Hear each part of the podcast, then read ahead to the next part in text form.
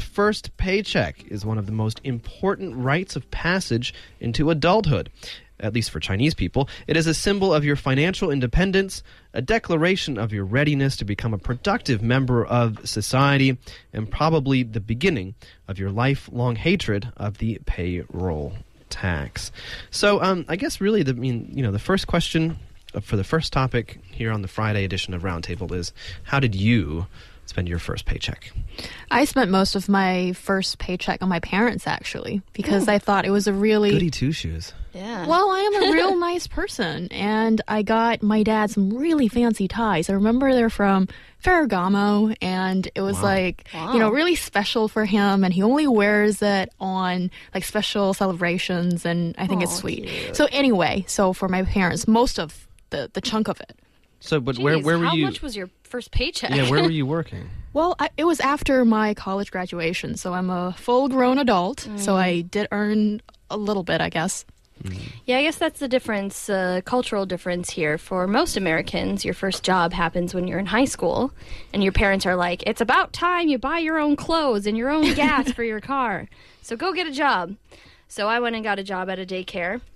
The first paycheck was like probably fifty dollars or something like Yeah, that, and which really. I had to spend on gas for the car to get me to work and back. Yeah, yeah. I think uh, my first job when I was when I was uh, maybe 16 years old, because I was living in North Carolina at the time, and the only time that you could actually legally be, become or actually go into the workforce at least part time was when you were 16. Uh, and actually, at first, my parents were re- my parents were really reluctant. Um, they didn't want me having a job because I wasn't a very diligent student, and they were worried that it, somehow it would take away from me, it would make me even a worse uh, high school student. But yeah, it was like six dollars an hour, I think, or maybe just a little bit lower than that, maybe like five dollars and seventy five cents Wow. an hour at a movie theater. That is not good. And I think my yeah, and I think my first paycheck after two weeks working maybe um, a total of ten hours was probably less, like fifty bucks or less. Yeah, Um, and I think I spent it on uh, fast food. nice. Couldn't you get free food from the movie theater? Uh, well, it's just popcorn, and Oh. after being surrounded by popcorn all day, you really don't want more popcorn. No, no, no, no. Because the problem is you go home smelling like popcorn, and Oh. it just kind of gets gross after a while. Especially like w- when you know what's in the uh, the, the quote unquote butter that they put on, on that because it's Oh. I don't want to know. it's just oil. I had a job like that uh, at a restaurant, and we had to chop onions all the time, and I would come home smelling like onions. yeah. And you couldn't get it off of your hands, no matter how many times you washed it, how many times you took a shower. Like you always smelled like onion. Was that better or worse than garlic? Worse, I think. Hmm. Yeah. well, I was just wondering, did you guys ever feel that you should use your first paycheck to do something special, or was it just more practical? You- like you just kind of had to, you know, get on with things. How? I mean, how could we? I mean, with with so with such uh, such a little amount of money, how could you do something? well, I remember some friends of mine, like maybe it's just us group of friends. I don't know how representative we are of the whole of Chinese people, but like when she first got her paycheck, it was not a lot of money, but she still got like a little bag of candy for her mom or something But like this that. was this was this was the first full time paycheck. Yeah. yeah, Yeah. yeah. So I guess that's that's the difference. And so I guess Amy, that's a good question. I mean, for you, your Yeah. first full time job Right. paycheck, what did you spend that on? Well, I th- in the states it usually takes quite a long time to get your first paycheck. Yeah. Like uh, usually maybe even a month or more. So I believe I spent my entire first paycheck on paying Right. Bills that I Yeah. had been neglecting because I couldn't afford to pay them. Yeah, I'm trying to remember. I think I think I just spent mine on rent, on on student loans, on um, food, and I'm not sure. Maybe it was either my first paycheck or my second one. I I, I got a cat.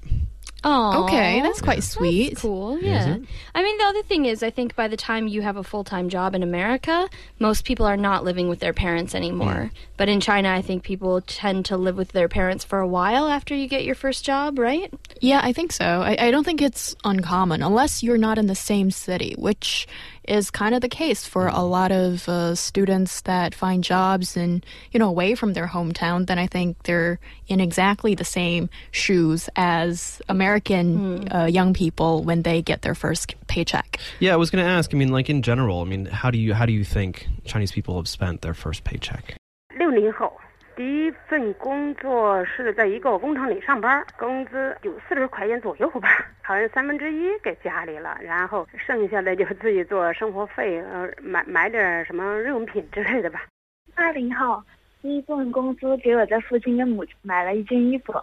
我是九一年的，我大学毕业就去。Google 当程序员，现在工作到现在，第一份工资啊，请了我的一群好朋友出来吃了一份大餐。当时，当时刚入职，家里也不是那么需要帮助，所以说也没有考虑到家里边这边。So I was born in the 1990s, and I remember my first job was working at Wuhan Oriental School, teaching out speaking English. And then my first salary was around 4,000 RMB, if I remember correctly. And then after I received the money, I went out for dinner with my best friends. And then after that, we basically just went shopping, you know, to buy clothes and other stuff. Uh, besides, I also saved some money for myself, you know, to pay my tuition fees and buy some books for myself, that sort of thing.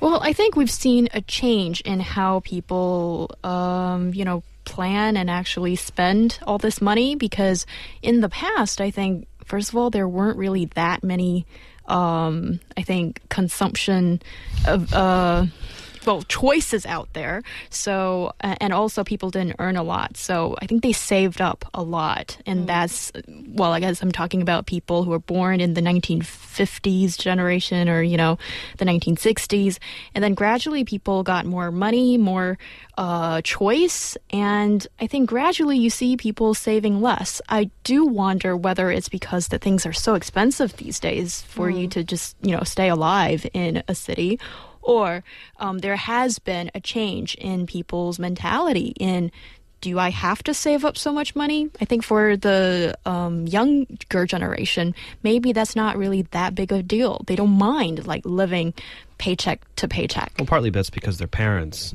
still support them, right? Right. But that's not like, you know, that very common, I would say. But I think also when you see, you know, that people can afford more of these like not exactly luxury purchases, but like op- optional purchases that you have you in, in order to get to that position you have to have a much larger safety net people mm. born in the 1950s or 60s pretty much didn't have a safety net so if you didn't save all your money you were you know out of luck uh, if something major happened. But here you know we see people born in the 1980s 1970s even and especially people born in the 1990s they don't feel that kind of pressure so they can spend more money on themselves. I think it's really the rent. If you need to pay the rent, then uh, or you need to support yourself in you know getting a mortgage or you know having that burden on you, then it really changes your lifestyle. I think because that's like such a huge, heavy burden for someone to carry. And if you don't have that, so if you're living with your parents or you, don't really want to you know, live somewhere fancy, then I don't think it's really that much of pressure. Yeah, mm.